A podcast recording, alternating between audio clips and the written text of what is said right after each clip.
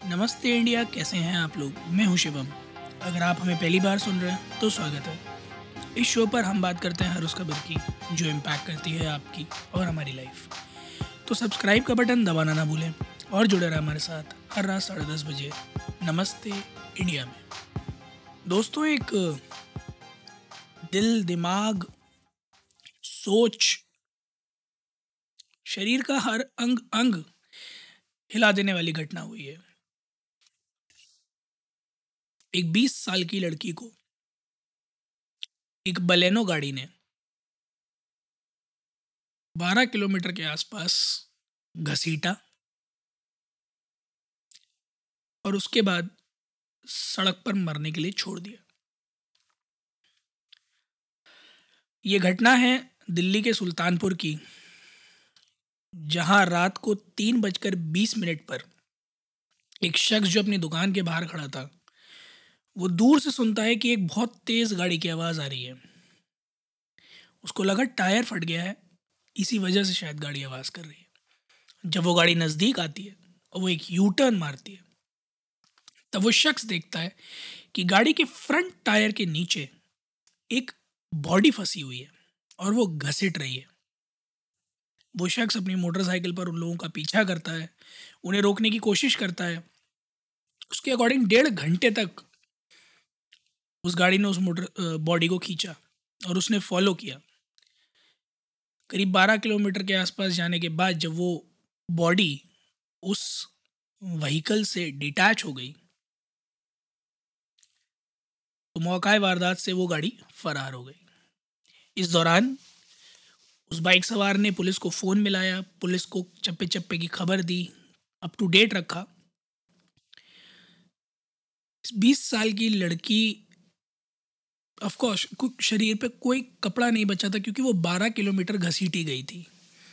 कपड़ा छोड़िए, जैसा पुलिस का कहना है, उसके उसके सर के पिछले हिस्से में बैकबोन में रिब्स में इतनी ज़्यादा चोटें हैं कि वो हड्डियाँ भी छिल गई हैं, बहुत बुरी तरह चोट आई है। ये हादसा सिर्फ़ दहनीय दर्दनाक नहीं है। ये हादसा हम सबको सोचने पर मजबूर करता है कि देश की राजधानी में क्या कोई सेफ़ है या नहीं?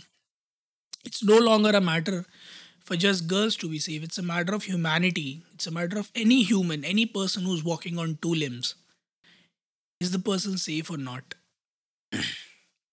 जिन पाँच लोगों की ये गाड़ी थी, उन्हें उनके घर से गिरफ़्तार कर लिया गया तीन दिन की रिमांड पर भेजा गया और उनका ये कहना है कि गाड़ी के शीशे ऊपर थे, गाड़ी के अंदर म्यूज़िक बहुत लाउड था, इसलिए उन्हें अंदाज़ा ही नहीं लगा कि हो क्या रहा है। और जब उन्हें अंदाज़ा लगा, तब वो वहाँ से फरार हो गए। मैं किसी भी हाल मान नहीं सकता कि एक गाड़ी के नीचे एक बॉडी बारह किलोमीटर तक ड्रैग हो और गाड़ी चलाने वाले को इस बात की भनक भी न लगे। मैं मान ही नहीं सकता। मैं खुद फोर व्हीलर चलाता हूँ। एक छोटा सा बम्प भी आता है ना तो वो भी मालूम पड़ता है। और माफ़ कीजिएगा, मैं ऐसे बोल रहा हूँ, बलेनो कोई इतनी बढ़िया सस्पेंशन वाली गाड़ी है नहीं, जिसमें आपको बम्प्स पता ना चले। और जिस तरह से बताया जा रहा है कि बॉडी स्ट्रैंगल्ड थी गाड़ी से, मेरा दावा है, मैं 200 प्रतिशत श्योर हूँ कि भनक लगी होगी डेफिनेटली लगी होगी। दिल्ली के मुख्यमंत्री जी ने लेफ्टिनेंट गवर्नर जी से बात करी और ये कहा है, मैं मैं एग्जैक्ट वर्ड्स कोट कर रहा हूँ कि सख्त से सख्त कार्रवाई हो, चाहे कितना ही बड़ा पॉलिटिकल इन्फ्लुएंस क्यों ना हो। और लेफ्टिनेंट गवर्नर ने भी बिल्कुल कहा है कि उनका शर्मसार है, सर झुक गया है उनका इस इंसिडेंट के बाद और वो इंश्योर करेंगे कि सबसे सख्त कार्रवाई हो। इस सब में मेरा एक सवाल है छोटा सा जो जनता पूछ रही है और मैं जनता के बिहार पे मैं भी पूछ रहा हूँ। एक जनवरी और इकतीस दिसंबर, इन दो दिन हर शहर में सुरक्षा सबसे कड़ी होती है। क्योंकि लोगों को पता होता है कि ड्रंक ड्राइविंग होगी, लोग स्पीडिंग करेंगे लेट नाइट निकलेंगे।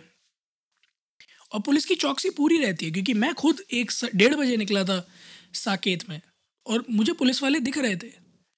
बट मुझे एक चीज़ समझ नहीं आती, क्या पुलिस वालों की ड्यूटी सिर्फ़ उतरे एरिया में है जहाँ सारे क्लब और पब्स हैं? जहाँ नहीं है, वहाँ कोई ड्यूटी नहीं है।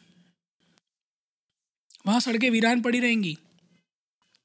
वहाँ ऐसे ही लाश बना दिया जाएगा चलते फिरते लोगों को। ये एक सवाल है जो हमारी कानूनी व्यवस्था पर बहुत बड़े प्रश्न चिन्ह खड़े करता है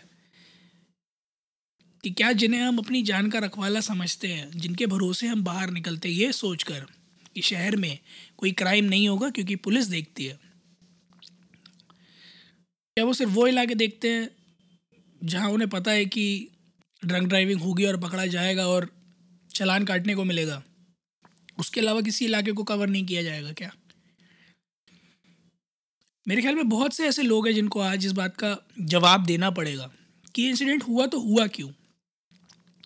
क्या कार्रवाई है, क्या नतीजा है, क्या सज़ा है, वो सब जानेंगे, सबको पता चलेगा। बट ये इंसिडेंट हुआ क्यों? किसकी लापरवाही थी? कौन जिम्मेदार है? कौन इंश्योर करेगा कि आगे से ऐसा ना हो? वो जानना ज़्यादा ज़रूरी है। तो मेरी अर्ज़ है आप सबसे कि आप लोग जाएँ और कमिश्नर ऑफ़ पुलिस जो दिल्ली है उनसे ये सवाल ज़रूर पूछें कि, सर, बस इतना बता दीजिए कि ये हुआ क्यों? और ये मत कहिएगा कि एक्सीडेंट हुआ और बॉडी घसीटी गई। ये हुआ क्यों? ये हुआ क्यों का जवाब हम चाहते हैं। हिंदुस्तान चाहता है, हिंदुस्तान की जनता चाहती है। वो हर बेटी, वो हर माँ, वो हर बाप चाहता है, जिसके बच्चे रात में अगर बाहर निकलते हैं तो वो परेशान होते हैं इस उम्मीद में बैठे होते हैं कि मेरा बच्चा घर आएगा। प्लीज़ गाइस आप लोग जाइए ट्विटर और इंस्टाग्राम पर इंडिया अंडर स्कोर नमस्ते पर। हमें बताइए आप लोगों को क्या लगता है, किसको लेनी चाहिए इस पूरे मामले की ज़िम्मेदारी? और जितना ज़्यादा बन पड़े प्लीज़ इस बात को उठाइए कि किसी ना किसी को तो इसकी ज़िम्मेदारी लेनी होगी। और इंश्योर करना होगा कि आगे से ऐसे इंसिडेंट ना हो। तब तक के लिए हमें सुनते रहिए। नमस्ते इंडिया।